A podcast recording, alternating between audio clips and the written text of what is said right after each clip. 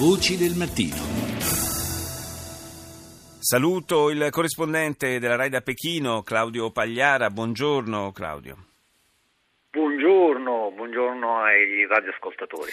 Parliamo, torniamo a parlare ancora una volta di Corea del Nord. Eh, ci sono tante voci che si inseguono eh, a proposito del regime, a partire eh, da, da, quella secondo cui eh, potrebbe nei prossimi giorni, nelle prossime settimane, mettere in atto qualche provocazione anche clamorosa nei confronti degli Stati Uniti, forse per saggiare anche le reazioni della nuova amministrazione di Washington. Sì, certamente sono eh, mm, le, nella mente di Kim Jong-un il, il, il, il, capo incontrastato della Corea del Nord, naturalmente nessuno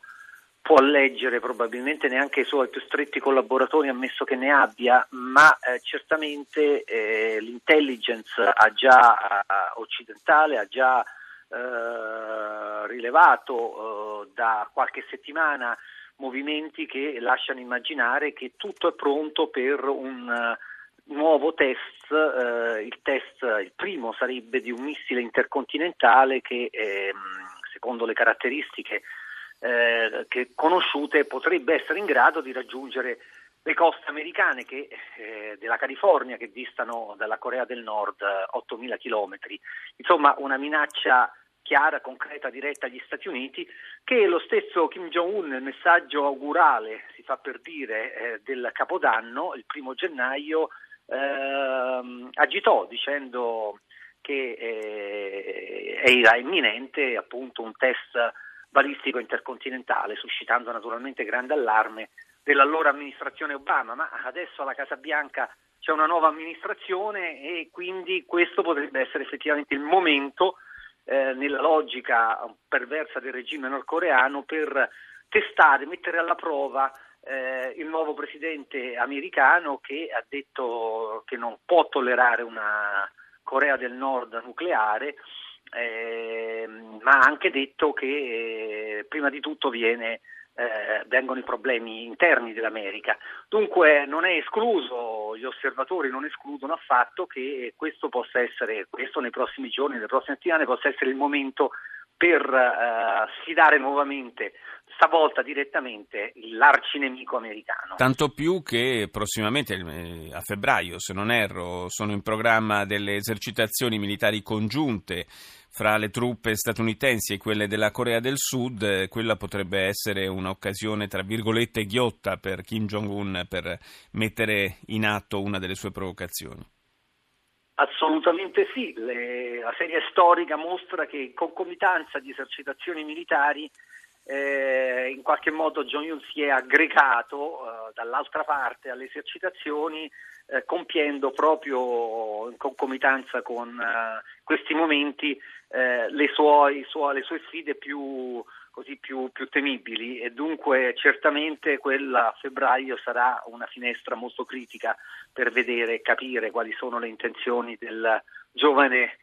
leader nordcoreano. Negli ultimi giorni ha parlato eh, un eh, diplomatico di alto rango della Corea del Nord, eh, l'ex vice ambasciatore a Londra che ha fatto defezione ormai diversi mesi fa e ha detto che il regime eh, non è così, così solido come, come, potrebbe sembrare, che c'è una insofferenza eh, diffusa a livello popolare. Se davvero questo eh, questo regime di Kim Jong-un eh, fosse, eh, si fosse un po' reso fragile, il rischio di qualche reazione inconsulta per affermare la propria forza, la propria potenza da parte di Kim Jong-un potrebbe addirittura essere più elevato.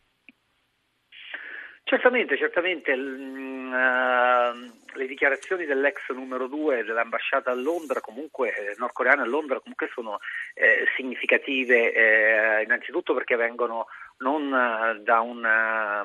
da, una, da, un cittadino comune che è riuscito in un modo o nell'altro a passare dall'altra parte, ma insomma un diplomatico nordcoreano non viene scelto per caso, supera ovviamente degli esami eh, relativi alla sicurezza molto molto, molto stringenti e tutte le ambasciate nordcoreane naturalmente sono stret- sotto strettissima sorveglianza da parte eh, delle, delle, di, fidatissimi eh, dire, uomini eh, del regime. Dunque il fatto che ci sia stata già questa defezione è già un segno che poi l'ambasciatore, l'ex ambasciatore, l'ex numero due abbia deciso di spiegare come cresce nel paese il malcontento e che dice, eh, sostiene in un'intervista di giorni scorsi che il regime avrebbe i giorni contati, indica forse che effettivamente ehm,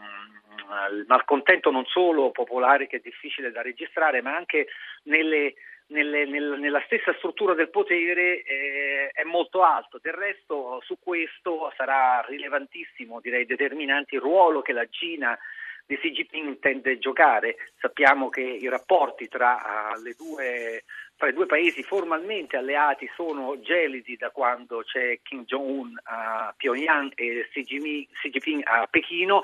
ma eh, inviati continuano a dire, attraversare il confine a parlarsi due dei due paesi. Dunque eh, certamente la Cina, eh, senza la Cina il regime di Pyongyang eh, potrebbe sopravvivere solo sì. Poche ore perché eh, io personalmente sono stato lungo il confine, che è l'unico confine aperto, sono 1200 chilometri ed è lì che passa il 95% di tutto ciò che la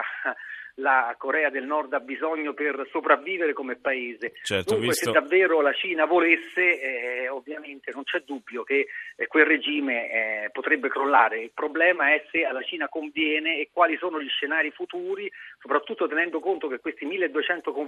km di confine non sono nessun muro eh, alla Trump verrà costruito, è un confine apertissimo separato da un modesto fiume che si può attraversare eh, con